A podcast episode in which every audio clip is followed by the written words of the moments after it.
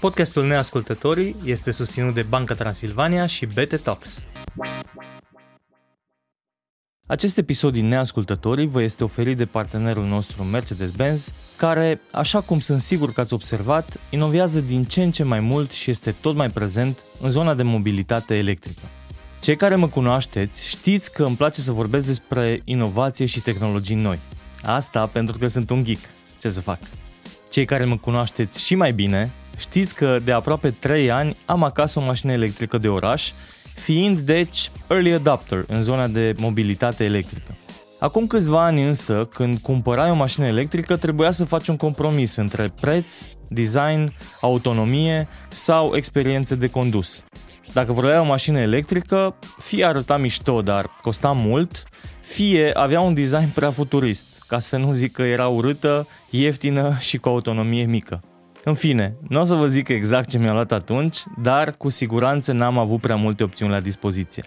Recent însă, lucrurile s-au schimbat fundamental, pentru că noile generații de automobile electrice, cum e noul EQA lansat de Mercedes, excelează la toate capitolele. Noul EQA este modelul entry-level din universul 100% electric al autoturismelor Mercedes EQ. Este un model compact cu un design care atrage privirile, care îți oferă o super experiență de condus și o autonomie de până la 426 de kilometri. Cum v-am zis, personal am o electrică de oraș, dar pot face cu ea maxim 200 de kilometri dintr-o singură încărcare. Deci să poți merge peste 400 de kilometri dintr-o singură încărcare cu noul EQA mi se pare remarcabil. Mai mult decât atât, poți încărca bateria de la 10% la 80% în numai 30 de minute la o stație de încărcare rapidă. Apoi, bineînțeles, fiind vorba de un Mercedes de ultimă generație, EQA excelează la capitolele siguranță și conectivitate. Datorită sistemului multimedia MBUX, cu telefonul conectat la EQA, îi poți spune sistemului MBUX să sune pe cineva. Hey Mercedes, call the best podcaster in Romania. Și EQA mă va suna pe mine, pentru că așa m-a cu voi în telefon. Așadar, noul EQA este o electrică frumoasă, de oraș, smart și cu autonomie de peste 400 de kilometri, pe care o poți achiziționa cu ecotichet în valoare de 45.000 de lei. Mai mult decât atât, EQA vine însoțit cu stație de încărcare NG și 12 rate casco oferite cadou. Descoperă modelul pe mercedes-benz.ro EQA. Repet, mercedes-benz.ro EQA. Salutare neascultători! Bine v-am regăsit la un nou episod. În episodul de azi îl am alături de mine pe Daniel Nicolae, CEO și cofondator al startup-ului InnoShip, un startup care inovează în e-commerce și logistică și care a ridicat 550.000 de euro recent de la un fond de venture capital. Vă promit însă că acest episod nu va fi despre e-commerce și nici despre logistică. Este un episod despre povestea unui antreprenor care a decis să plece dintr-un job călduț, dintr-o corporație și să se arunce cu toată pasiunea în antreprenoriat în tehnologie. Și ca în orice poveste de succes, nu i-a ieșit din prima și nici din a doua. Dar până la urmă i-a ieșit. Rămâneți cu noi până la final ca să aflați povestea lui Daniel Nicolae, CEO și cofondator al InnoShip, pentru că e una din care veți avea foarte, foarte multe de învățat. Enjoy!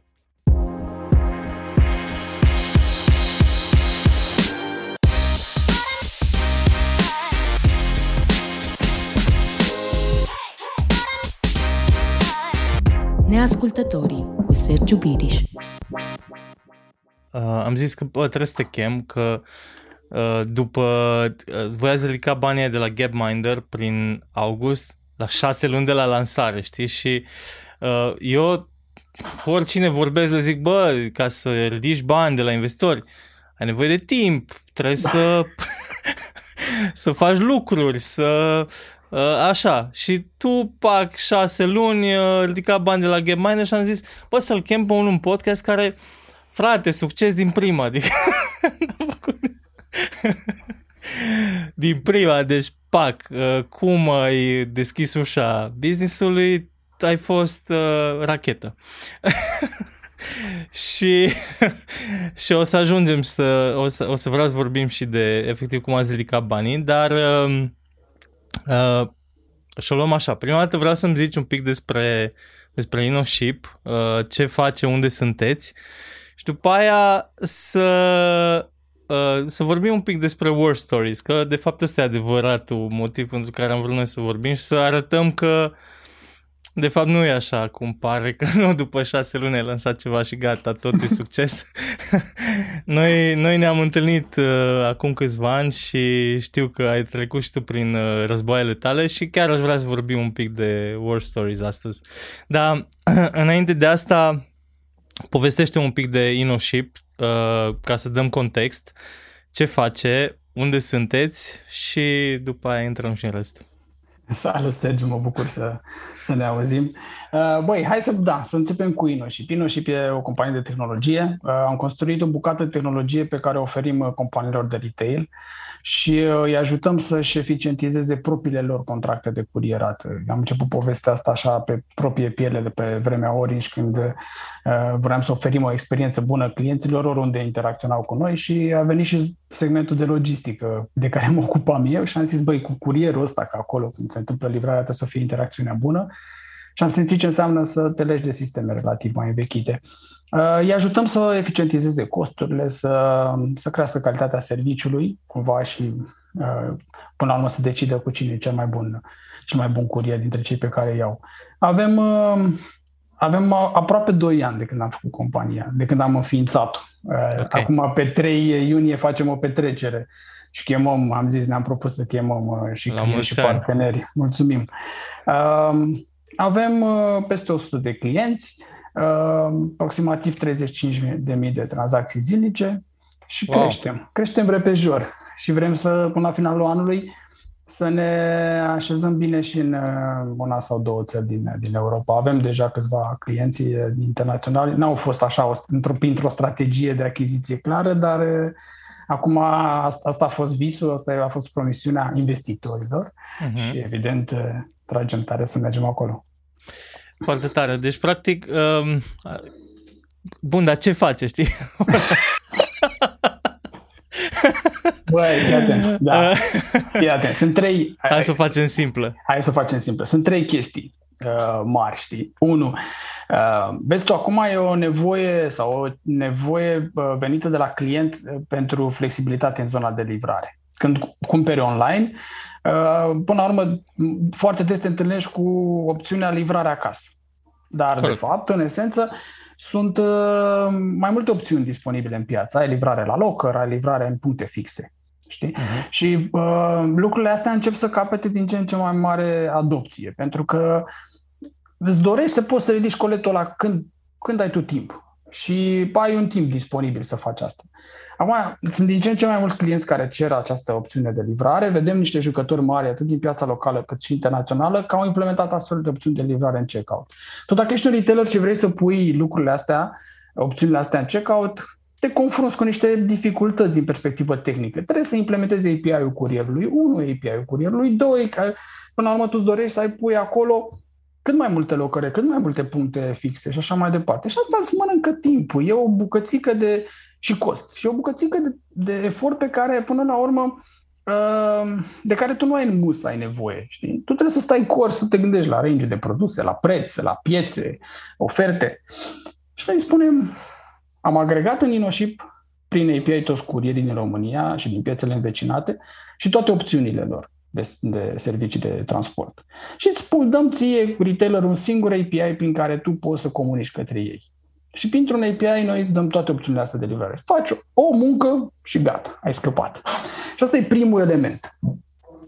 Elementul 2 vine imediat după ce comanda a fost plasată și când, venim, când vorbim de livrare acasă, uh, ai văzut la unii jucători de e-commerce că nu-ți spun cu cine faci livrarea sau nu-ți spun în checkout cine e curierul. Și constați mai apoi în notificările post-vânzare că uh, vine un curier sau într-altul. Și atunci te întrebi, ok, cum a decis, cum a ajuns la concluzia că cea mai bună opțiune e acel curier. Asta, cu asta venim noi cumva și spunem, avem o comandă, retailerul are o comandă și ne întreabă pe noi, dintre curierii cu care eu lucrez, cine este cel mai potrivit să livreze această comandă? Noi luăm grilele de prețuri, calculăm preț, calculăm performanța curierilor pentru destinație, uh, luăm multe alte reguli de business la un loc și să-i spunem așa cum se uh, place în startup cu artificial inteligență. cu AI, da, un alt da, uh, da, da. machine learning cu AI cu milioane și... de puncte de in și mil- puține da. de out sau cum vrem noi să așa? le numim. Ino și face o magie ca un vraci și găsește într-o secundă cine e curierul câștigător. E, okay. Această optimizare pe care o face la fiecare comandă în parte vine cu, uh, cu beneficii de cost. Noi avem în România, îți dau un simplu exemplu, anumite localități îndepărtate sunt livrate cu un cost suplimentar. Curierul cere niște bani să livreze acolo. Știi? Unii curieri au un astfel de cost în localitatea respectivă, alții nu. Și doar dacă uh, faci comparația asta, îți dai seama. Îți spun simplu, ești o companie de fashion, de, nu știu, vinzi haine, pantofi, între 10 și 15% reușești să te ajut să reduci costurile din primul moment în care implementezi Inoship.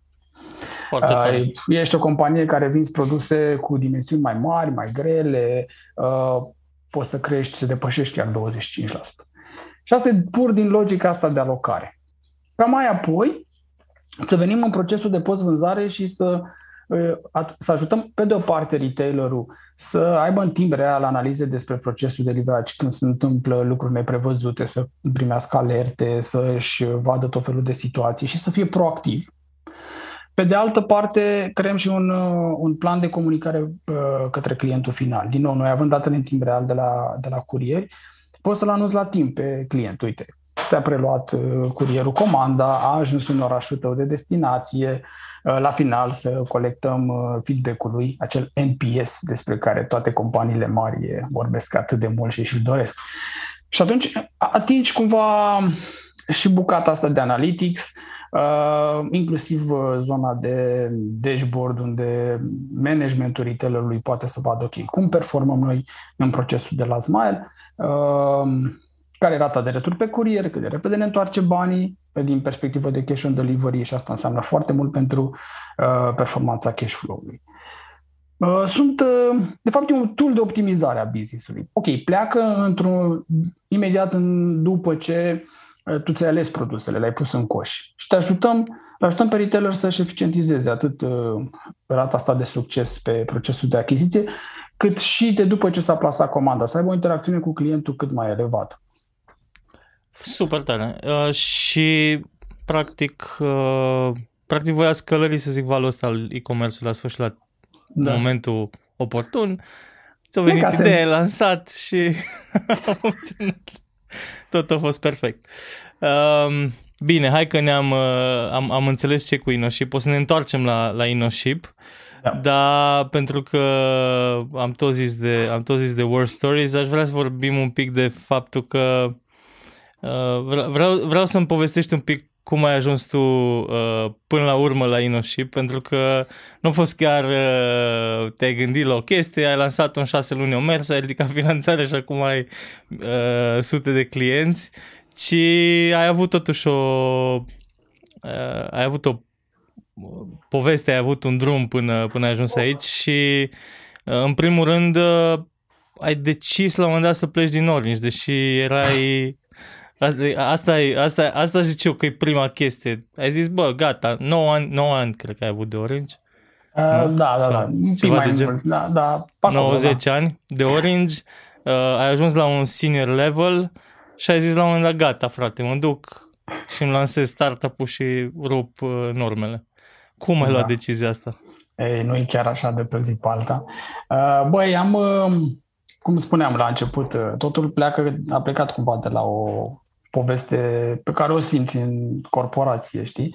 Pentru mine Orange a fost, uh, băi, a fost o experiență extraordinară. Mi-amintesc în 2005 când uh, în pasul final de recrutare mi-a spus Orange că vrea să mă angajeze și când mi-a spus și salariul și îl spun acum că e departe de momentul ăla, uh, mi-au spus că îmi dau 2100 de lei, eu eram în am 4 de facultate am simțit că radiez, am simțit că plutesc. Efectiv, am plecat cu oferta, n-am știut să-i spun. Da, nu, nici știam dacă trebuie să spun ceva. Atunci am plecat cu acea mapă, țin minte și acum de la Piața Victoriei și am luat tramvaiul, că mergeam către căminul în care stăteam Și radiam. Nu, nu puteam să cred că voi lucra pentru acea companie pe care o priveam de multe ori din uh, autobuzul 300 care mergea către căminul meu. Uh, și, și am plecat în, la drumul ăsta într-un rol foarte de entry level în departamentul de logistică și apoi am crescut pas cu pas până când am coordonat întregul departament. Și am, uh, mi-am dorit să putem face diferența la momentul ăla și cred că și astăzi operatorii de telecom au uh, așa o competiție, dar nu e mai mult uh, cu gândul vis-a-vis de piața liberă, adică de acești retaileri specializați. Și am vrut să inovăm în zona asta de opțiuni de livrare, cel puțin pentru București, unde uh, ne doream să căpătăm cât mai multă piață și uh, n-a fost ușor. Și am, uh, la momentul ăla mi-am dat seama că am o idee, dar ideea asta nu e, nu e doar a mea. Unii o aveau până ok de prin 99, știi? Și totuși m-am uitat și mai atent și zic, bă, dar nu are nimeni aici la noi. Și dacă nu are nimeni, ia să văd prin regiune, o are cineva, băi, nu pare să fie un tool pe care să-l găsesc la prima căutare. Și am zis, ok, hai să plec să construiesc un tool în zona asta de supply chain și de management a livrărilor. Um, și prima dată cu cine vorbești? Cu prieteni, știi de unde îi primii bani cu care să faci ceva? Te uiți la tine, ai ceva prin buzunare, zici, ok, hai să pun și eu ce am pe aici dar uh, doi prieteni zic, bă, sună bine, mă, hai că te, te susținem și noi. Împărțim acolo compania aia în bucățele și te susținem. Am plecat la drum cu, cu doi prieteni uh, și am, uh, și am construit un prim startup la care, n am idee, la început nu am plecat din companie. Am lucrat în paralel. Asta am făcut. Am lucrat în paralel până în momentul în care am luat uh, am luat o primă rundă de investiții. A, deci uh, practic tu lucrai în Orange și da. seara acasă acum, sau... Acum dacă au aflat și ei, dar cred că s-au prins când am plecat. Că... dar, aveai, aveai treabă și ei te rețineau. Treabă, da, da. da. Am, okay. Uh, am prins curaj când într-adevăr erau lucrurile mai așezate, în sensul că semnasem un contract de investiții, intraseră niște bănuți în companie, mai exact o jumătate de milion de euro și urma să creștem business-ul ăla mai departe. Uh, e drept că n-a fost ușor, a fost uh, o muncă de un an de zile în paralel. Uh, am tras tare, am avut și, dacă nu mă înșel, crea doi clienți pe care, pe care rulam efectiv tehnologia și am, așa m-am despărțit de, de, de corporație. N-a fost mhm. ușor, de foarte multe ori și cred că foarte mulți cei care lucrează încă în companii de genul ăsta se gândesc cu oarecare îngrijorare de ziua în care vor părăsi locul ăla cald, mediul prietenilor și colegilor de acolo, compania pe care o înțelegeai de altfel, crescusem atâta timp acolo și știam cum să ne descurcăm totuși și să ne facem jobul binișor. Și, bun, dar dacă, dacă ar fi să recomand cuiva... Aici, de fapt, am două întrebări. Unul la mână, ai recomanda unui tânăr să lucreze prima dată în corporație și apoi să se apuce de antreprenoriat sau ai zice că partea asta de corporație te duce într-o anumită direcție în care e greu să fii antreprenor după? Asta e prima Bă, chestie de care da. sunt curios. Pe mine corporația m-a ajutat, dar în același timp cred că, nu știu, Uh, nu știu, mă uit la tine și tu ai avut curajul ăsta de a fi antreprenor din primul moment sau ai avut o comunitate care te-a inspirat să faci asta. De acord, de dar, nu, dar tot nu vezi, uh, vezi numai vârful icebergului, adică... Da, da, da, dar din nou, eu n-am avut în jurul meu, uh, în mediul prietenilor mei, oamenii sau antreprenori, să spun așa, cei care au prins curaj și au creat business-uri. Și atunci, dacă majoritatea dintre noi am mers în mediul ăsta de corporate, am ajuns în corporate, știi? Ehm, eu tind să mă cred un antreprenor așa în sine. Îmi place să mă, să fac lucrurile, să mă descurc, să mi schimb constant, chiar dacă lucrurile sunt așezate bine și merită să rămână așa, dar de ce să nu? Hai să vedem cum. Ehm, eu cred că m-a ajutat că am lucrat în noi.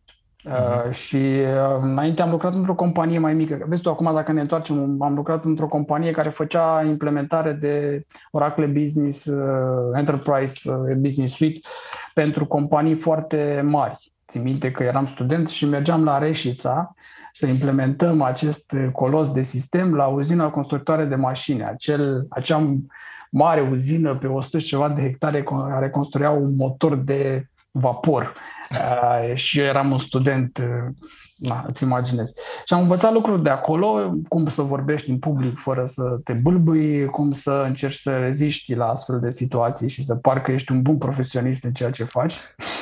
Știu dacă a rămas asta și mai departe.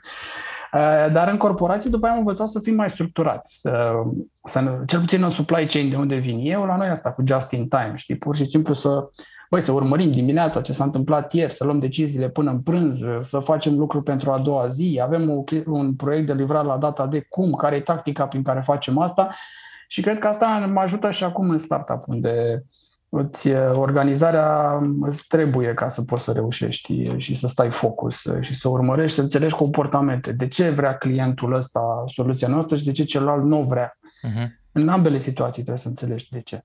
Deci ai avut Acum, o, a fost o lecție, practic. A fost absolut, o școală. O școală. Absolut. Colegi, unii dintre colegii mei spun că pe mine Orange oarecum poate m-a și chinuit, în sensul că am obsesia asta de a mă uita la lucruri, de a înțelege în aprofunzime.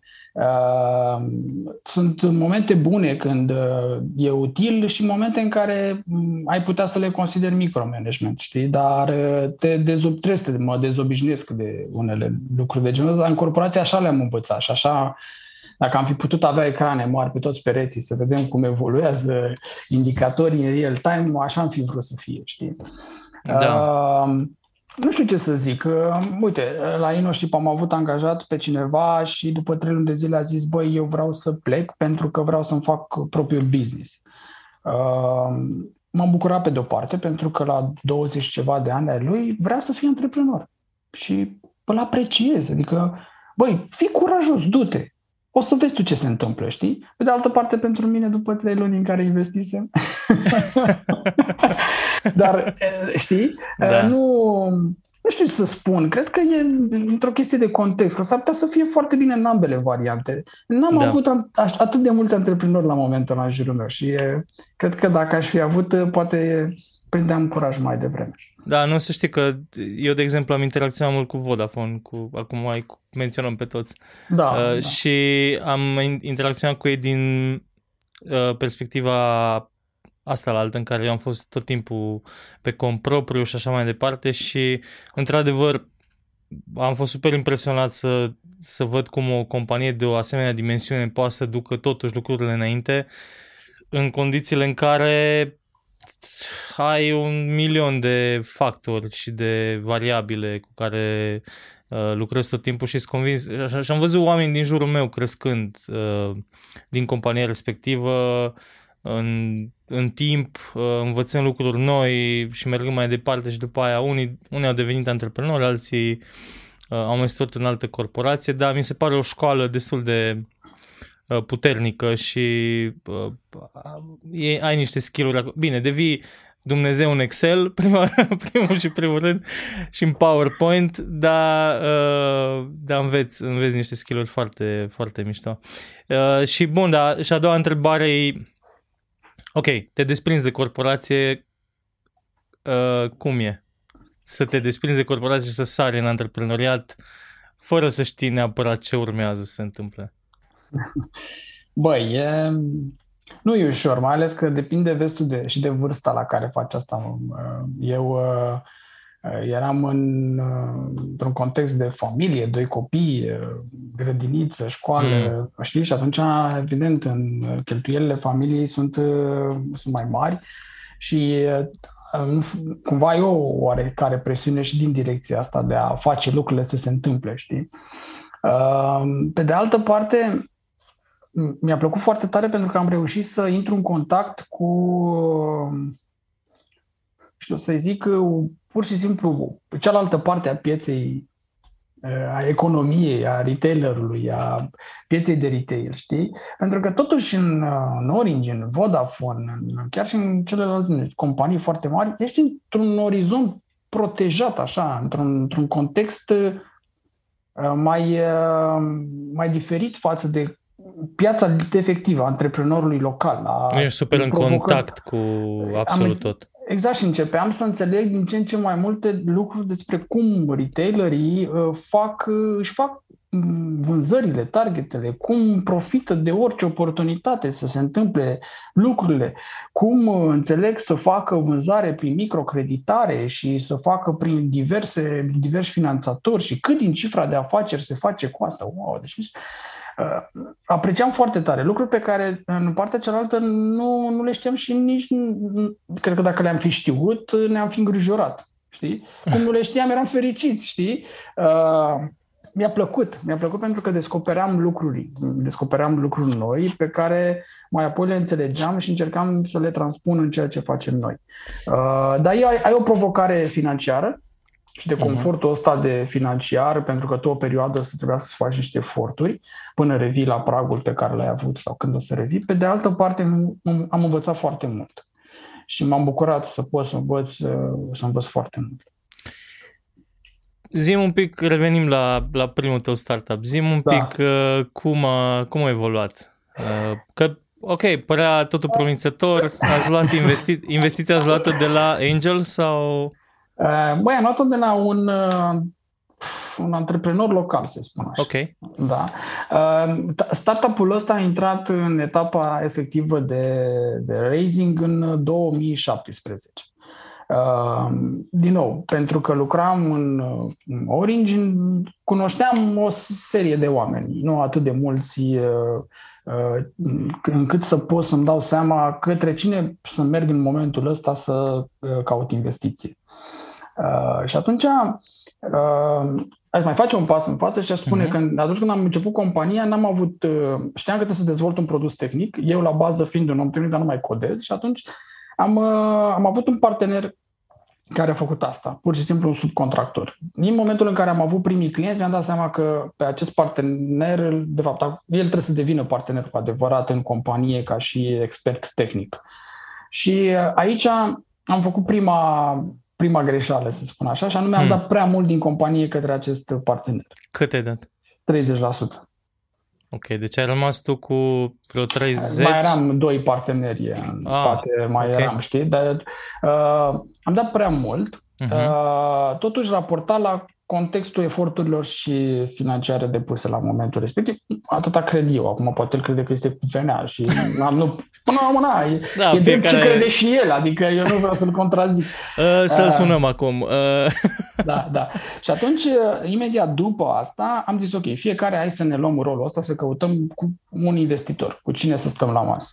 Uh, eu am reușit să, să înaintez discuțiile cu, cu Călin Fusu, Uh, căruia îi mulțumesc. Care mi s-a părut un tip extraordinar. Lucrurile au mers destul de rapid, făcuse și exit după Clever, avea dorința de a investi. Avea firepower. Exact. Și uh, mai apoi am ajuns uh, fiecare cu uh, a adus pe cineva uh, și, și am înclinat către acest antreprenor local, uh, către care recunosc că și la momentul discuțiilor am, am înclinat într-un final și eu. Uh, și n-am mers mai departe cu Călin. Uh, dar mai apoi lucrurile s-au schimbat cumva, pentru că de la idee, proiect și așa mai departe, am ajuns în contextul în care uh, nu mai era atât de apreciat rolul meu în companie. Mm. Uh, indirect... Uh, Bun, tu erai, tu conduceai. Da, dar prima, imediat după semnarea actelor, nu mai vreau să fiu CEO companie sau știi. Uh, ok, și am înțeles de ce. Ei uh, construim o companie de tehnologie, uh, tehnicul trebuie să fie CEO companie și așa mai departe. Stai un pic. Wait, wait, wait, wait, wait. Deci, tu ai luat, tu iei investiție, deci ți-a, ți-a adus un cofondator, i-ai dat 30%, după aia iei investiție și imediat după ce iei investiție, investitorul zice uh, Daniel, nu mai vrem să fii tu CEO companiei. Da? Foarte pe scurt. da. Și... Uh, ok. Bun, după aia stai și te gândești. Ok, hmm. băi, nu e un necaz. Adică dacă te uiți în uh, contextul general, mm, CEO-ul se mai schimbă, se mai întâmplă. Nu ar fi fost singurul caz în care se întâmplă asta. Uh, am început să dezbatem despre, ok, care ar fi cele două viziuni sau unde vrem să vedem compania în următoarea perioadă de timp. Că știi, na, până la urmă e te întâlnești, să presupunem, în bordul companiei, fiecare candidat își uh, susține candidatura și la final uh, drepturile de vot indică cine merge mai departe. Uh, într-o mică scăpare de context, din nou, apropo de antreprenorul care pleacă la drum pentru prima dată cu ideea lui infocată, uh, atenția vis-a-vis de cum arată un act constitutiv și drepturile de vot în viitor uh, n-a fost de partea mea și implicit mm. compania avea dreptul de vot, eu nu mai aveam, eu și partenerul meu de la din ziua 1, dețineam uh, mai puțin de 51%, implicit uh, voturile și voturile mergeau către 51, puteau să decidă. Și, uh, evident, alesul n-am fost eu. Hmm. și atunci am zis, bun, băi, ce pot eu face acum? Pot să merg mai departe într-o perspectivă de genul ăsta și alături de, acești, de această echipă? Sau pur și simplu încă mă simt tânăr, mă simt, uh, simt că pot să mai fac lucruri și aș, uh, aș merge mai departe tot în ideea unui uh, proiect pe care să îl pot duce mai departe, să simt că pot să-l duc, să-l duc mai departe. Și într-un context am reușit să fac exitul acțiunilor mele din această companie. Ah, deci, ai, deci până la urmă totuși ai reușit să ieși Am reușit și recunosc și cumva, okay. onest vorbind, le mulțumesc oamenilor că am reușit să fac asta. Adică a fost o lecție și eu cred că am învățat și noi și ei uh, Uh, lucruri din, din experiența asta, știi? Uh, am considerat și eu și partenerul meu de atunci, uh, care era pur un investitor mai degrabă, un amic bun de al meu, dar care nu venea cu muncă, nu venea cu, cu altceva, venit doar cu bani, am considerat că e minimul acceptabil pentru prima noastră experiență antreprenorială. Și uite așa, după șase, șapte luni de când am plecat din companie, din Orange, uh-huh. nu mai aveam nici job. Dar făcusem primul exit. Da, făcuse, da. Da, da, da, da, da, făcusem primul exit. Uh, îți imaginezi, aceste 6-7 uh, luni au fost niște luni ușoare, știi? Da, da, uh, vreau să zic că totuși, având în vedere ce s-a întâmplat, cazul e fericit pentru că în foarte, foarte puține cazuri un acționar minoritar mai are șansa să-și mai vândă acțiunile dacă ceilalți au dreptul de vot și el uh, trebuie să părăsească compania. Eu nu eram invitat să părăsesc compania. Sau trebuie adică... să părăsească rolul de conducere, adică încet, încet, exact. cumva ai, ai, ai avut o, totuși o experiență fericită, zic eu. Putea să fie păi, mult mai rău. Exact, exact, exact. Și uh, e drept că am, uh, ca până la urmă, niște oameni maturi, am înțeles contextul fiecăruia și faptul că până la final de zi Uh, fiecare a adus o valoare companiei până în etapa în care ne aflam și uh, cu ocazia asta, de spuneam, am făcut uh, primul exit. Ok, deci lecția de aici e atenție la Băi, când pleci, când pleci la primul drum, trebuie să privești mai multe lucruri la un loc. Vezi tu, nu am plecat cu un cofondator sau mai mulți cofondatori alături de mine pur implicați în business. Am plecat cu parteneri care m-au susținut, prieteni de mine, ceea ce este fascinant să ai prieteni care să te asculte și să pună bani uh, și să te susțină să-ți dezvolți un proiect. Uh, dar mai apoi uh, îți dai seama că ai nevoie de echipă, că ai nevoie de investitor. În funcție de tipologia de investitor, el, vezi tu, poate să arate după aia procesul într-un fel sau într-altul. Iar astăzi, când vorbim de fonduri de investiții, ele știu foarte bine lucrurile astea și știu foarte bine să le reglementeze din primul moment și mai apoi să tu să stai liniștit că, băi, dacă lucrurile se întâmplă bine, ă, nu se pot face diverse lucruri conexe. Uh-huh. Și am învățat mult. Mi-a apărut și prim... Mi s-a mai albit mai mult din părul pe care îl aveam de la, de la Orange, dar, dar am considerat că, într-un termen scurt, am, am reușit să învăț multe da. lucruri. Uh, bun, și după aia ai zis... Ce fac Next. acum? Next. Da, ce fac acum? Am zis că stau, nu fac nimic. Și după un pic de stat, am zugrăvit casa, ce mai fac acum? Uh, soția pleca la job, uh, eu rămâneam, băi, ce fac? Păi astăzi îmi propun să mai sunam un prieten, ai la cafea. Evident, toți aveau treabă, eu nu aveam treabă, știi? Băi, totuși, ce fac? Și uh, dintr-una într-alta m-am mai întâlnit cu un amic și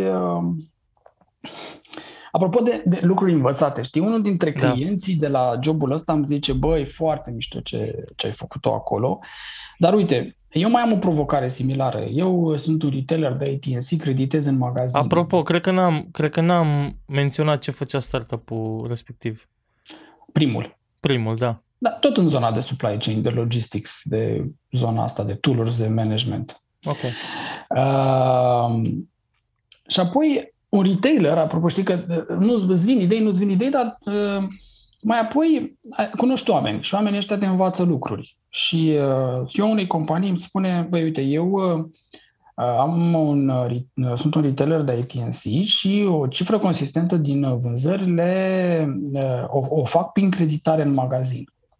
Și am mai multe uh, instituții financiare care sunt prezente în magazinele mele și oferă proces de creditare pe loc, însă oamenii mei și câte un om sau mai mulți în fiecare magazin pentru a califica un posibil cumpărător prin credit pentru un televizor, uh, îl introduc uh, de mână în sistemul primului creditor. Îl acceptă perfect, rămâne acolo, nu trece la următorul și tot așa. Și o chestie repetitivă fără, o, fără a avea o vizibilitate în timp real asupra întregului proces și fără a putea uh, prioritiza, să spun așa, din perspectiva strategiei retailerului, calificarea clientului la un finanțator sau într-altul. Și uh, mă invită, păi nu vrei să te gândești la chestia asta? Gândește-te la ea, seamănă cu ce mai făceai tu înainte, încearcă să te gândești la ea. Gândit eu la ea vreo câteva luni, zic, măi, cu creditarea asta, economia bubuie, crește, merge creditarea. Când intră în colaps, unde tu creditare în magazine? Uh, cât de replicabilă e, cât de deschis e sistemul financiar să-și dorească să fie prezent într-un astfel de ecosistem. Uh, am mai găsit un alt uh, amic care și el păstorea o perioadă de liniște după corporație și discutând la cafea, că na, cu el mă întâlneam, ceilalți aveau treabă, știi? Ne, ne întâlnisem doi, păstorind despre asta, am zis, bă, hai să încercăm, hai să o facem. Și am început și asta e a doua experiență și să trecem că InnoShip mm-hmm. e mai încolo, treia, apropo urmă. de, da. da. Uh, zicem noi, băi, da, hai că o răzbim. Ne întâlnim, punem planul, gata, facem. Uh, ne înscriem și la un accelerator de startup-uri susținut de o bancă din România care am zis, băi, gata, prin contextul ăsta ne apropiem de instituțiile financiare, înțelegem. Am mai luat ochii unui CEO de companie de bancă mare din România, din nou, fu, gata, băi, se întâmplă lucruri. Sunteți validați. Gata, facem noi platforma, dezvoltăm platforma, încearcă să unesc, ajungem, interconectăm prin API un creditor, deja arătau lucrurile destul de delicat. Dar prindeau contur. Am investit un an și un pic în proiectul ăsta, n-am reușit să-l dau la apă. Nu? Păi n-am reușit. N-am reușit pentru că uh, din nou, uh, vezi tu, aici cu creditarea asta de micro, uh, e, e, o chestie, e o chestie interesantă. Știi, până la urmă, ea nu prea e democratizată cu adevărat. Nu există, există vreun marketplace de creditare cu adevărat unde Voi cam asta online. Să, asta cam am vrut asta să, vrut să faceți. Un marketplace să alegi de acolo.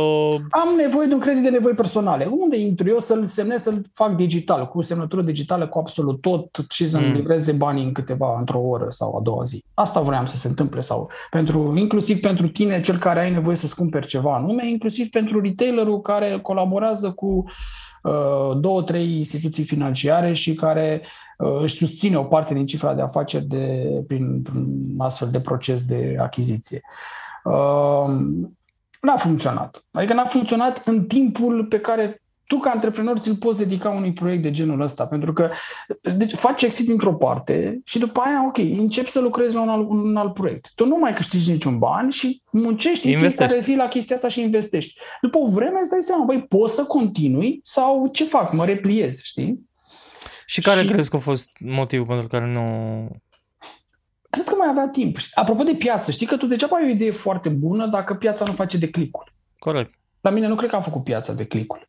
Deci n-ai avut product market fit, ca să zic așa. E... Sau nu era încă piața pregătită? Eu zic că nu, nu erau, da, jucătorii din piață nu erau încă pregătiți să, să dea curs unei astfel de inițiative. Toți spuneau, da, ăsta e viitorul, așa ar trebui să fie, dar pe de altă parte cu toții se simțeau confortabil în modelul existent, care e un model predictibil pentru perioada următoare.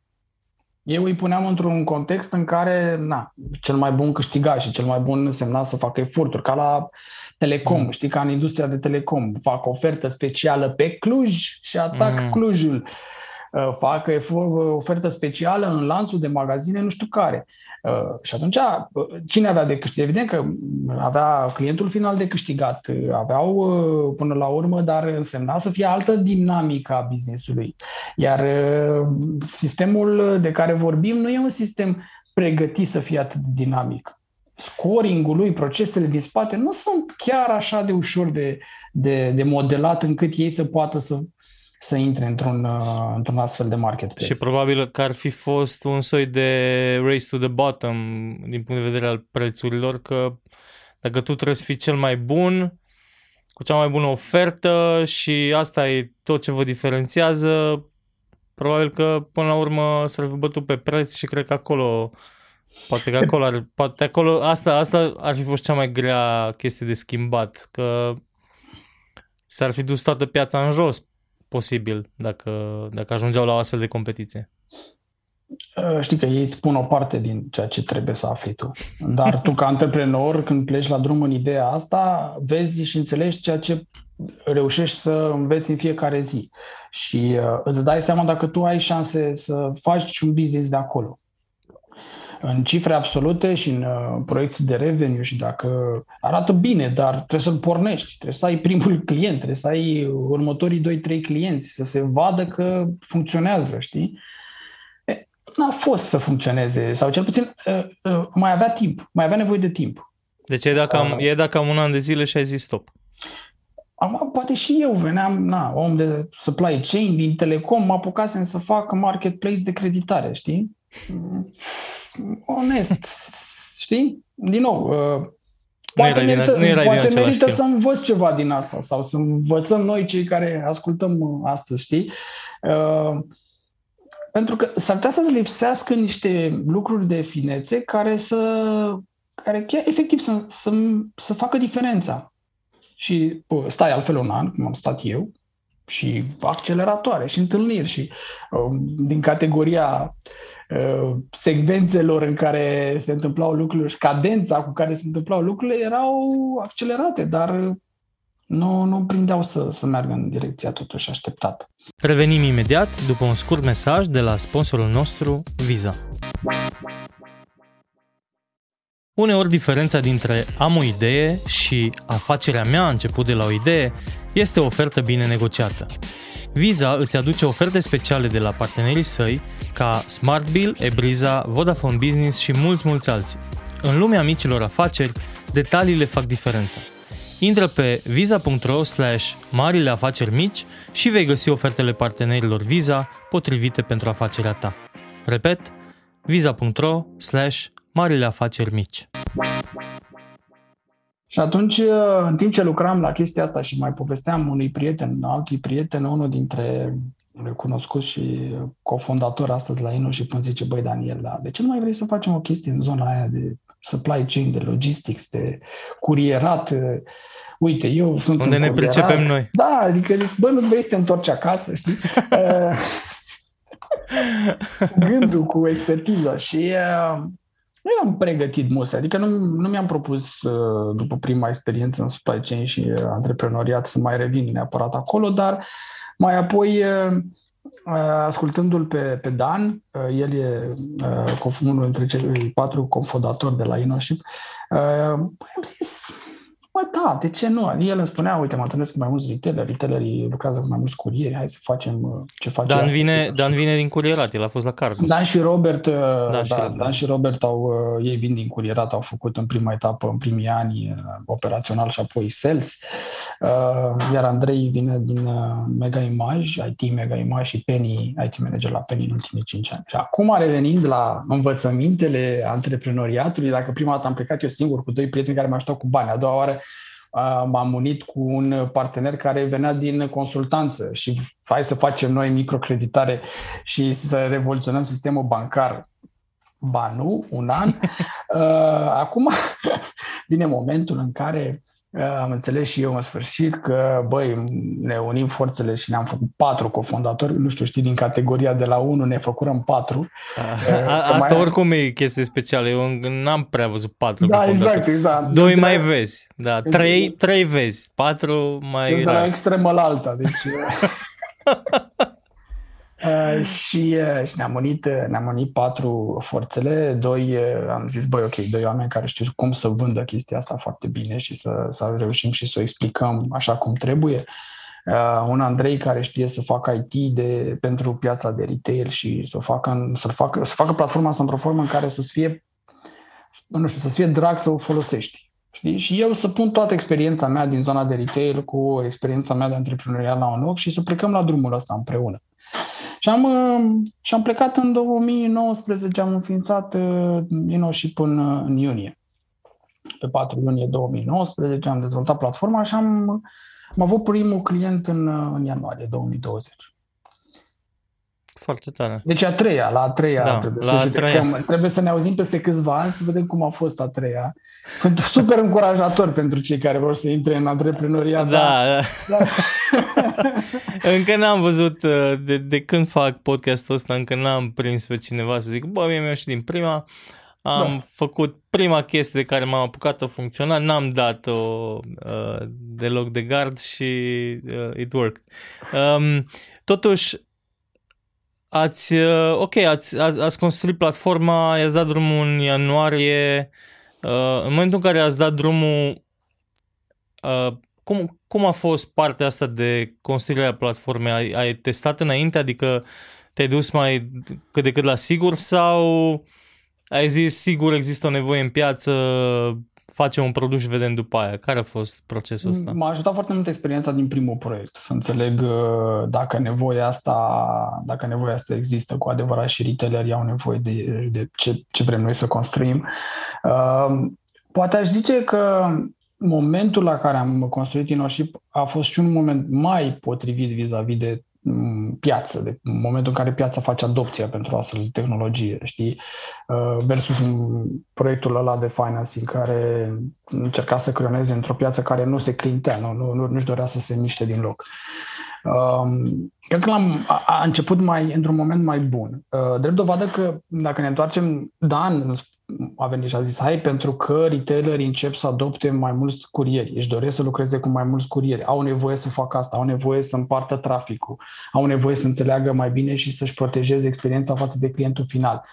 Insight-urile astea le aveam deja, am început să gândim soluția, știam din prima experiență cam macro cum trebuie creionat, l-am lăsat pe Andrei să o, creon, să o construiască de la zero și am investit banii noștri personali în, în proiect și uh, e adevărat că am ținut aproape de o parte așa de 4-5 potențial clienți în procesul de, de, de, de, de implementare până în momentul în care am dat, am dat drumul efectiv cu, cu unul dintre ei, cu primul la, la final de ianuarie.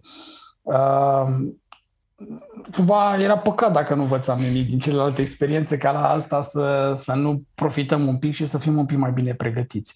Și recunosc că de data asta uh, am luat în calcul mai multe lucruri pe care la primele două experiențe, din nou, nu am fost atent suficient. Și îți dau un exemplu, branding-ul și naming-ul. Uh, uh-huh. La prima experiență am avut site și la vreo 6-7 luni de zile după ce am dat primul client la apă și luase și finanțare. N-am, am, am, am avut timp, nu știu, nu eram conștient că ne trebuie chestia asta cu adevărat. Uh, te miri că da, Unde erați un produs că... digital, cum să Da, da, da, da, da, eram un startup de tehnologie, știi? Uh, uh, și după aia când te apuci să faci primul ceva, hai mai să-mi construiesc și eu, că uite, particip la o conferință, îmi cer ăștia logo-ul, păi, stai, cum, cum, cum să arate logo-ul ăsta, știi? Uh, și prezentarea și așa mai departe. Uh, sau uh, partea de efectiv uh, contract, legal și așa mai departe. În enterprise software, știi? Ok, ai ideea. Lăsând că prima dată echipa, piața, ideea, da? Ai ideea asta. Ba, asigură-te că ai un nume. Sătuiește-te cu niște oameni care înțeleg. Și ia un, alegi tu un nume potrivit, bun. nu știu, mai bun, da, nu știu, povesteau niște oameni de marketing, nu uh, dublă, știi, literă sau o chestie. Evident, inoship. Am făcut iar doi de nu știu, adică, da, am ascultat, îmi spun, sunt perceput la asta ceva de speriat. Uh, dar uh, e suficient încât oamenii să zică, băi, e bun, e suficient de bun la ce v-ați gândit voi, încât merge să mergem mai departe cu el. Din nou, am plătit niște bani să ne zică cineva că e bun. Uh, de obicei... Perfect, las că... așa, așa se face în corporații. Am făcut branding-ul, uh, am investit în zona asta de legal și de cum arată contractul în enterprise. Când te duci cu contractul și îl trimiți unui client, oamenii aia care îl validează să zică, bă, într-adevăr, un contract făcut bine, include lucrurile, sunt clare, nu? Pentru că oamenii aia care îți acordă primul vot de încredere în primele tale etape și în primele momente în care vrei să ai clienți, uh, ai vrea să ai cât mai simplu procesul de, de vânzare. Și dacă oamenii din segmentul de business pe la care tu vii cu beneficii trimite în intern și în intern, uh, nu știu, diversi spun, băi, ce tâmpenie de ce contract, uite-te, știu ce scăpări au oamenii și așa, din nou dovedește că n-ai fost de plin atent la, la lucruri, știi? Și aici am investit la, la Enoship. Am cheltuit ceva bănut să, ne, să avem contractul, să în limba engleză, în limba română, anexa de GDPR, termeni și condiții pe site, etc., etc., totul, totul, totul, cum, cum facem protecția datelor, securitatea sistemului și așa mai departe. Uh, pentru că din primul moment am zis, măi, tot ce înseamnă contactul cu noi, ca și companie, trebuie să fie atât cât putem noi de bine, pe toate verticalele. De la cum arată branding-ul, site-ul, prezentarea, uh, documentele astea și așa mai departe. Și uh, am, am, eu zic că am făcut o treabă bună și apoi primeam feedback despre asta și încurajez pe toți să se gândească. Când pleci la drum să pornești o companie uh, de tehnologie, ok, costurile și echipa de început care e implicată în partea de produs e doar o bucată din ceea ce trebuie să investești până la ziua de start. Și gândește-te la lucrurile astea de branding, gândește-te la site, gândește-te la uh, cum arată documentele tale, pentru că vor reprezenta un, un mare beneficiu dacă le, le, le iei în calcul încă din prima zi într-o formă serioasă. Interesant asta cu, cu contractele de, de legal, mai ales dacă dar, dar ai dreptate, mai ales dacă clienții tăi sunt companii nu vrei să ai fricțiune în uh, momentul în care se negociază contractul sau se uită cineva peste contract, pentru că pur și simplu îți blochezi tu resurse, pe de o parte, și pe de altă parte nu, nu se mișcă clientul, s-ar putea între timp să, nu știu, Băi, găsească. Durează, durează foarte mult. E păcat să stai luni de zile în semnarea de contract. Dacă între corporații asta se întâmplă și acolo sunt puteri, știi, idei și așa, din nou, noi am avut, am luat o casă de avocatură specializată pe așa ceva, în zona asta de tehnologie, casă de avocatură pentru mari companii de, din, din afară, și acolo unde simțeam că e nevoie, îi luam alături de noi. Iar în momentul în care acea companie mare vedea cu cine în partea cealaltă ce fel de suport vine, cu ce fel de suport vine InnoShip, se calibrau așteptările și, și se calibra discuția, devenea mult mai, știi, mult mai eficientă. Pe mine mă interesa să semnez cât mai repede. De ce să stau să mă blochez în chestia asta? Indiferent de cât mă costă suportul meu legal. Pentru că nu e unul ieftin, dar nu este uh-huh. despre cât mă costă versus clientul ăsta, mă, mă interesează cât de repede semnez, cât de repede îmi pun tehnologia la treabă, mă, dovedesc că aduc beneficii și merg mai departe către alți clienți. Interesant și foarte interesant și faptul că voi la început ați finanțat din resurse proprii. Absolut. Din nou, uh, din nou da. pe banii tăi uh, și noul proiect și știi, când finanțezi pe resurse proprii, uneori ai tendința să go cheap și să fii uh, foarte atent la costuri, dar cum ai zis tu, din experiența anterioară, vezi că te ajută. Uh, aia cu orice șut în fund în pas înainte, pe bune, nu e o poveste, că te ajută să ai niște să ai și niște eșecuri, să dai și de niște probleme care la un moment dat, uite, îți, îți aduc soluția uh, mult, mult mai rapid. Ce mai îmi place iar, cumva la proiectul vostru, e că uh, ai, ai, ai ales uh, să pui foarte mare accent pe pe zona de sales de la început, pentru că suntem, suntem noi românii foarte buni la făcut produse, tehnologii, nu știu ce, dar uh, sunt o grămadă de produse în piață care, sorry, dar nu, nu auzi nimeni de ele sau uh, n-au partea de vânzări rezolvată. Mi se pare că și, și acolo uh, felul cum ți-ai structurat echipa ai, ai, ai știut din prima ce ai nevoie și uh, cum să, cum să construiești uh, povestea? Eu, din nou, din primul proiect, am, uh, pentru că eram singurul om de business de acolo, făceam și sales-ul. Și uh, mi-era foarte greu să fac sales în, uh, să merg să vând către companiile de retail. Eu venind din retail, venind de la Orange. Câți oameni crezi că nu știam eu în piața? Știam eu oameni la uh, diversi retailer de AT&C sau de fashion sau mai știu eu de ce anume. De unde? De câte ori participam noi la diverse conferințe unde să ne întâlnim, să-i cunoaștem pe oamenii ăia, mai, mai rar. Uh, și atunci cum pleca el, Daniel, la drum așa și să, astăzi îmi propun să intru în contact? Cu cine? Te uiți în agenda, te uiți între cunoscuți, scrii pe un LinkedIn. Nu aveam șanse să... Și cu toate astea am reușit să semnesc ceva clienți, dar foarte greu. Și mi-a dat seama, bă, ritmul ăsta nu e, nu e startup. Este un business de IT, dar nu e startup. Unde e startul ăla care merge către app, știi? Uh, nu pot să vând și dacă nu vând accelerat, nu e, nu e ce trebuie. Și acum am zis, băi, noi trebuie, IT-ul e o bucată din asta. Uh, financing-ul, relația cu investitorii, capitalul, nevoia companiei, firma are o nevoie. Uh, sales-ul, partea asta de sales și de marketing sunt nevoi foarte importante. Și dacă nu, nu le iei din primul moment, nu reușești să ai tracțiunea. Nici, nici așa nu suntem mulțumiți noi astăzi de cât reușim să facem, dar uh, suntem mândri că mm, facem lucruri, adică într-un an și ceva am reușit să facem și mm. avem în plan o grămadă de chestii. Și da, am luat în calcul. De asta cumva am și plecat în ideea asta de mai mulți, pentru că sunt mai multe lucruri importante de care să ții cont. Și dacă găsești uh, parteneri care să se alăture proiectului, e iar un lucru, uh, pentru că da, în al doilea proiect, de ce n-am reușit să mai fac și alte chestii? Păi căutam, ok, cu cine mă mai unesc să fac un proiect? Cu cine îmi doream eu nu era în etapa în care să vrea să facă un pas între, spre antreprenoriat. Uh, cine își dorea să facă, nu mi se părea mie potrivit. Hm. Păi nu, ești antreprenoriatul, gata, mă apuc de mâine, fac cu cine? Păi nu știu, o să văd eu. Băi, nu e chiar așa, știi? Trebuie să te fi certat vreodată cu omul ăla cu care vrei să faci. Știi că până la urmă e a doua căsătorie. da, noi suntem patru căsătoriți aici, deci uh, e foarte important. Trebuie să știi cum reacționează omul ăla de lângă tine. Să fi făcut lucruri împreună vreodată, să te fi îmbătat odată măcar, să te fi certat, indiferent că eu eram la Orange, Dan era la uh, Cargus.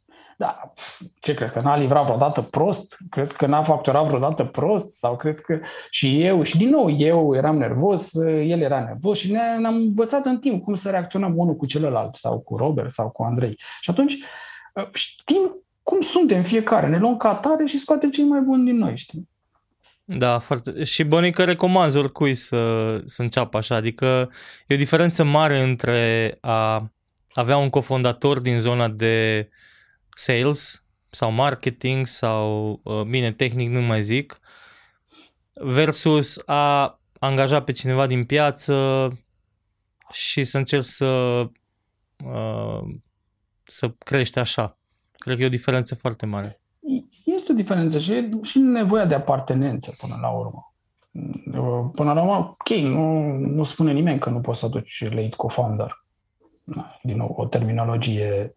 Da. Că ai nevoie de cineva alături de tine după. Și e foarte corect să aduci pe cineva alături de tine după, dacă e acel cineva în care crezi.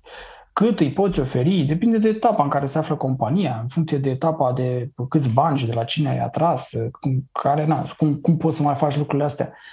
Dar ai nevoie foarte mult la început să treci niște etape, după care, da. na, apropo, companie mică, probleme mici, companie mare, probleme mai mari, dar da. uh, trebuie să treci prin lucrurile astea, știi? Și atunci uh, și când îți angajezi oameni, din nou trebuie să-i motivezi, să-i trag, dar uh, tu o simți altfel, știi, e copilul tău din primul moment și tragi acolo mai mult decât uh, probabil trag cel puțin o parte dintre angajații tăi.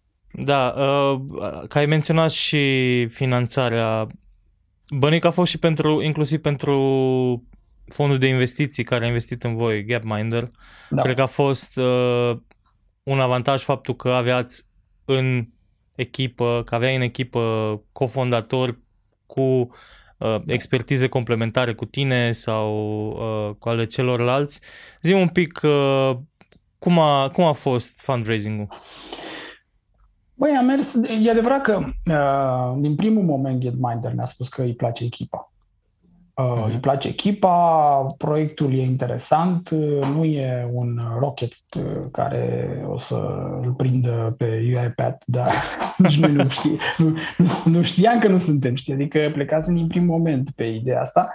Uh, pe de altă parte, am ținut foarte tare, iar ars odată fiind sau pățit odată de, de cum te gândești vis-a-vis de care e partenerul cu care mergi mai departe, um, am am fost destul de atenți la ce poți să faci, cu cine, cu cine merită să mergi și care e și strategia prin care faci asta, știi?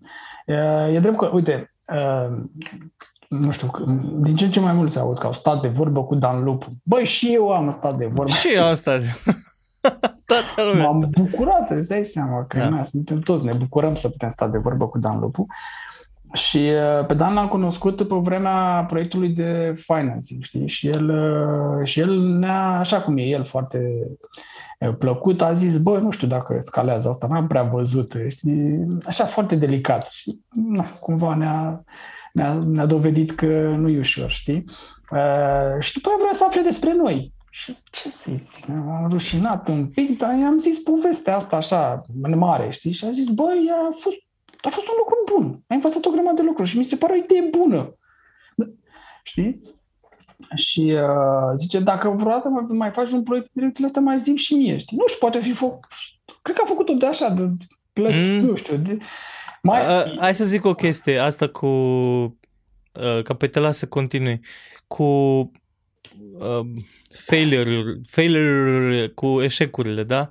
Uh, pentru, nu știu, la noi e o chestie culturală că oarecum vrem să ascundem sub covor uh, tot fel, dar la americanii it's a badge of honor, că faptul că ai, e ca la ca stelele la, la generali, uite mă, da. am avut câteva, le-am dat de gard, asta e, am învățat din ele și mai ales pentru, pentru VCs și pentru, pentru investitori în general, e vor să vadă că ai trecut prin niște eșecuri și că ai învățat ceva din eșecurile respective. Pentru că, pe de o parte, dacă n-ai trecut prin eșec, poate, urmă, poate asta o să fie.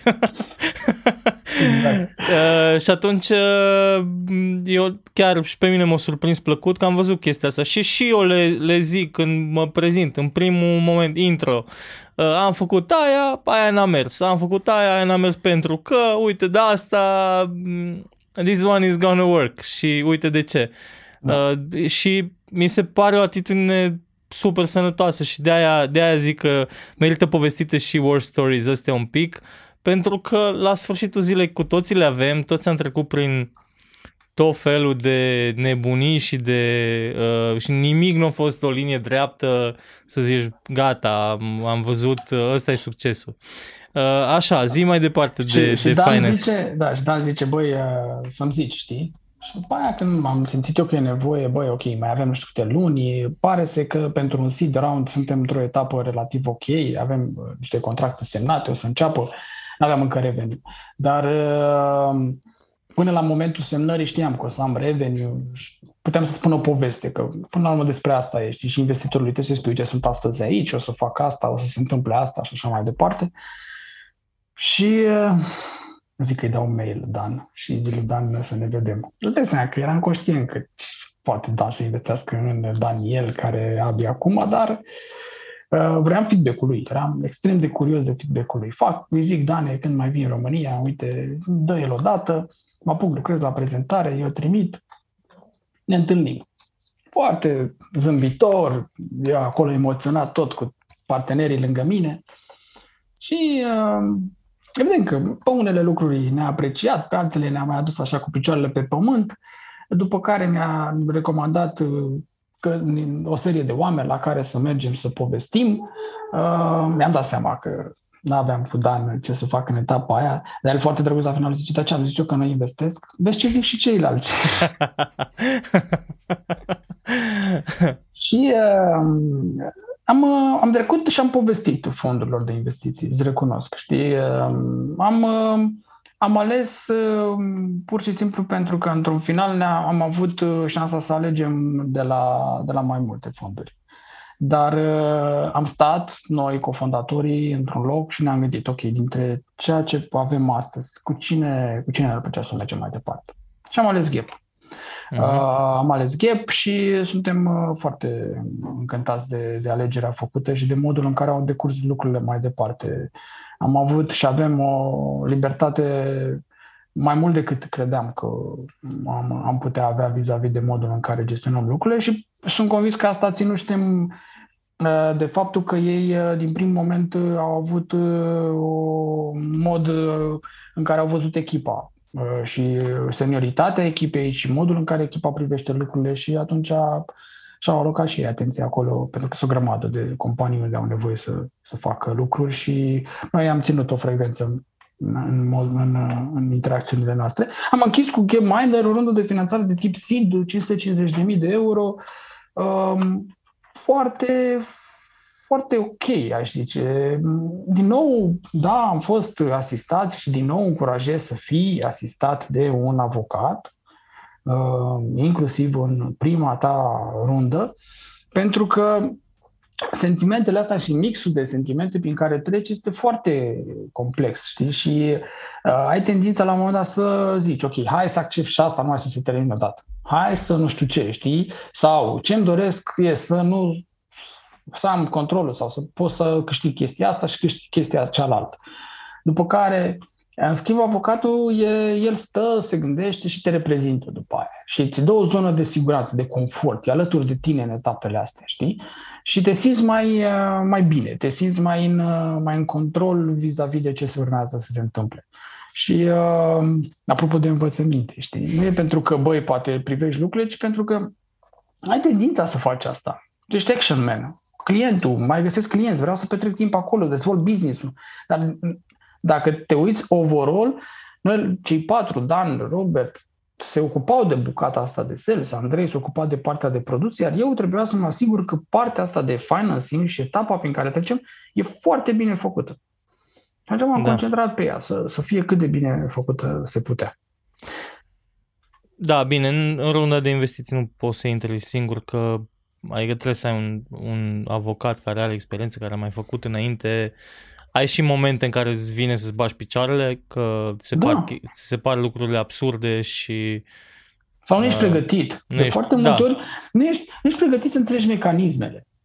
Și unele dintre ele după aceea, dacă lași un pic, o zi, două să se, să se așeze, le înțelegi și le, le accesi pentru că trebuie să înțelegi un context al lucrurilor, știi? Îmi amintesc de, uh, iar tu, tu știi foarte bine și foarte mulți antreprenori, acea anexă uh, bad, good liver.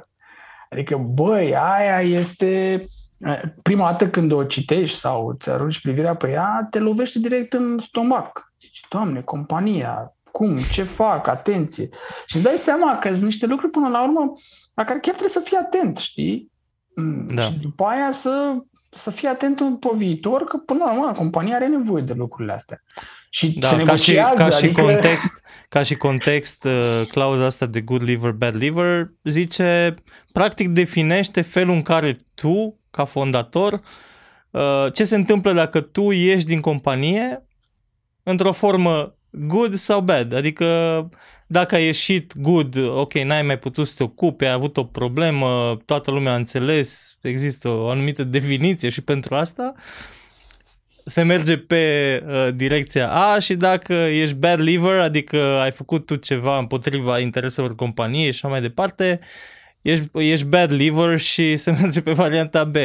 Uh, când ajungi acolo și îți dai seama că trebuie să negociezi lucruri de genul Păi bun, dar ce se întâmplă cu acțiunile mele în cazul care am accident vascular sau mă lovește da. o mașină sau uh, mor, pur și simplu. Ce se întâmplă după aia? Exact. Și exact. tu poți să, poți să ajungi la a negocia chestii de genul investitorul să zică a, păi, păi ne revin nou acțiunile și căutăm pe altul ca să-i dăm acțiunile tale. Se întâmplă chestia asta, trebuie să o negociezi.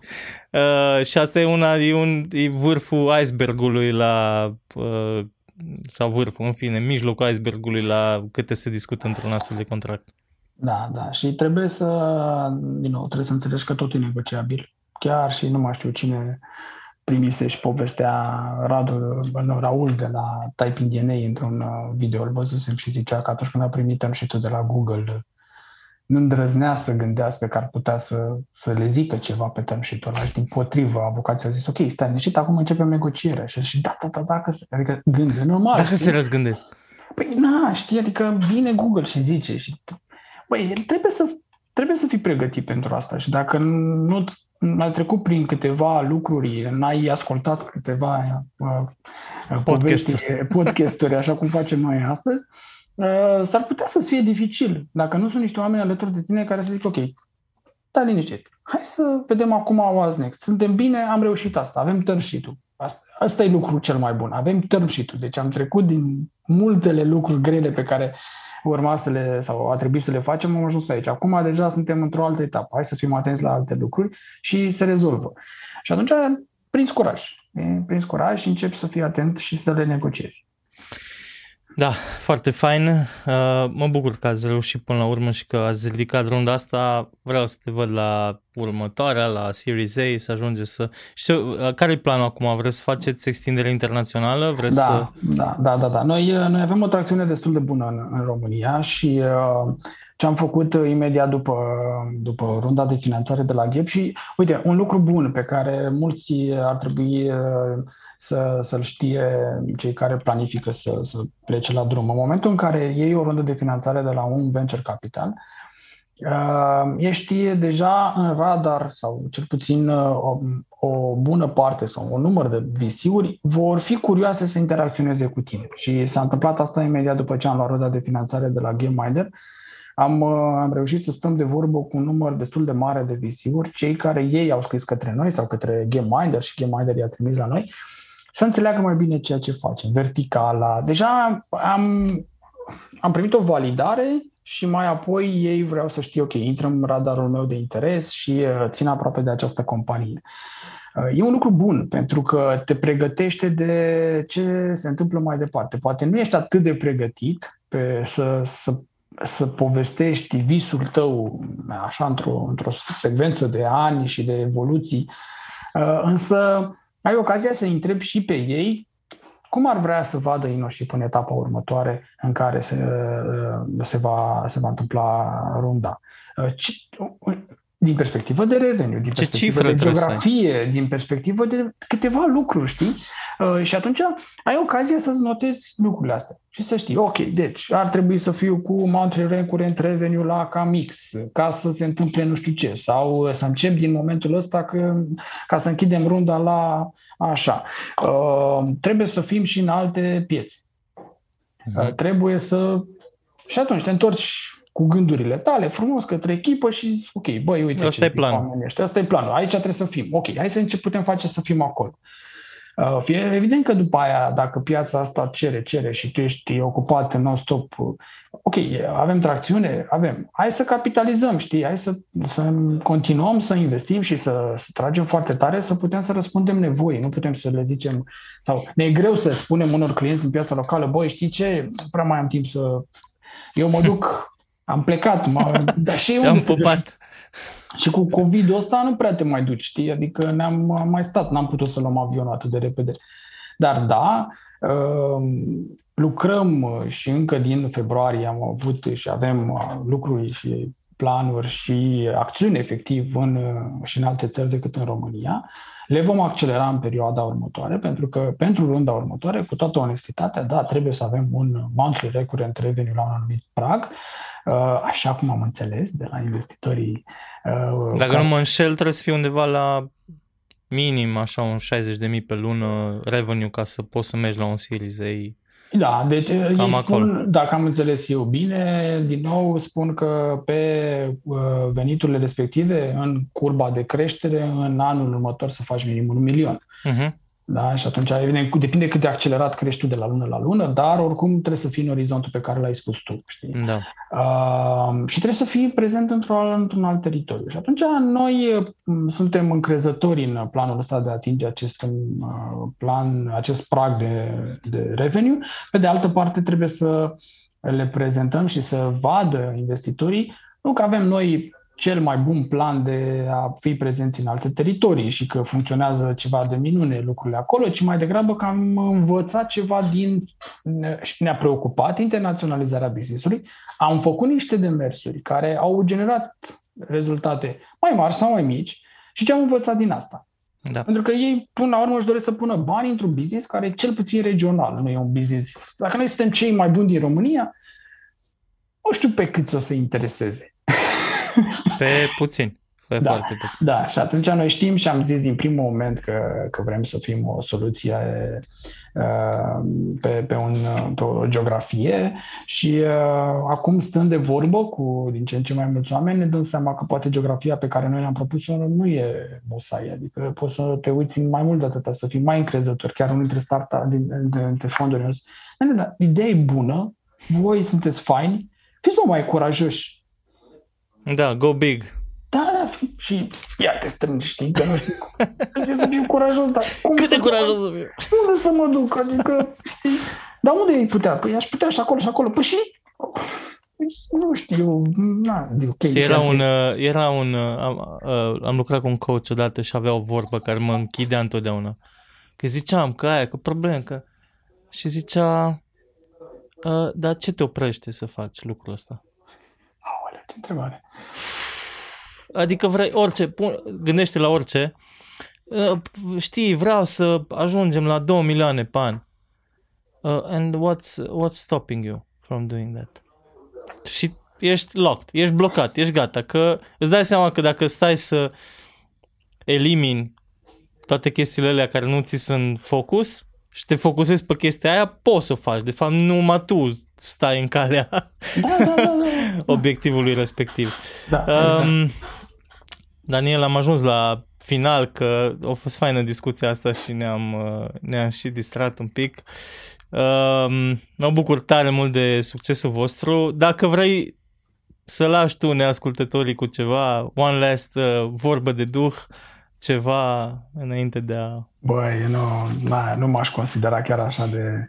de um, nu știu cum să spun. Trage o linie, trage o linie, am... trage o concluzie așa din, din povestea Băi, ta. aveți curaj, bă. Aveți curaj și fiți serioși cu voi, știi?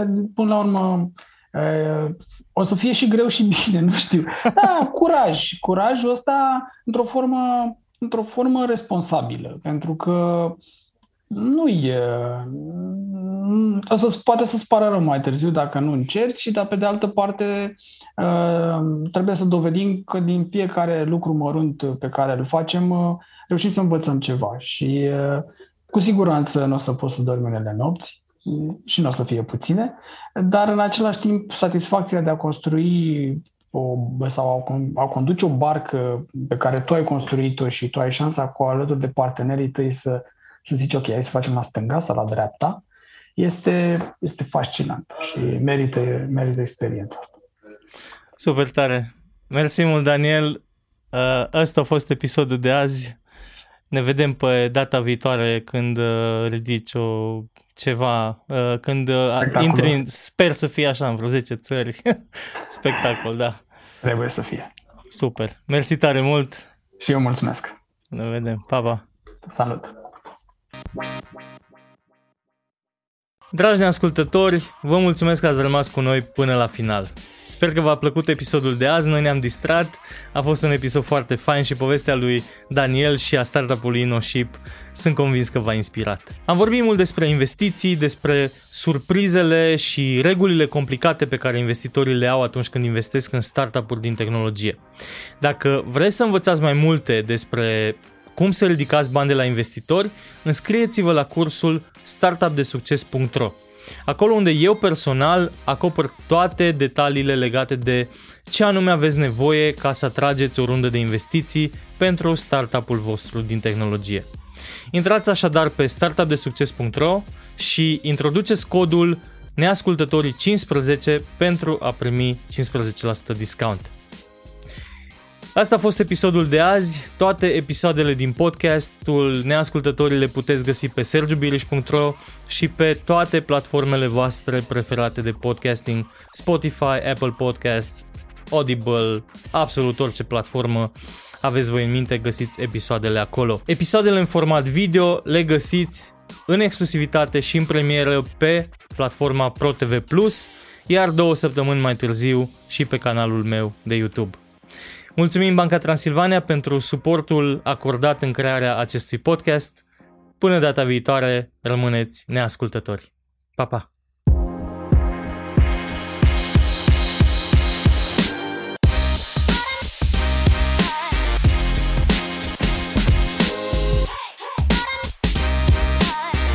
Neascultătorii cu Sergiu Biriș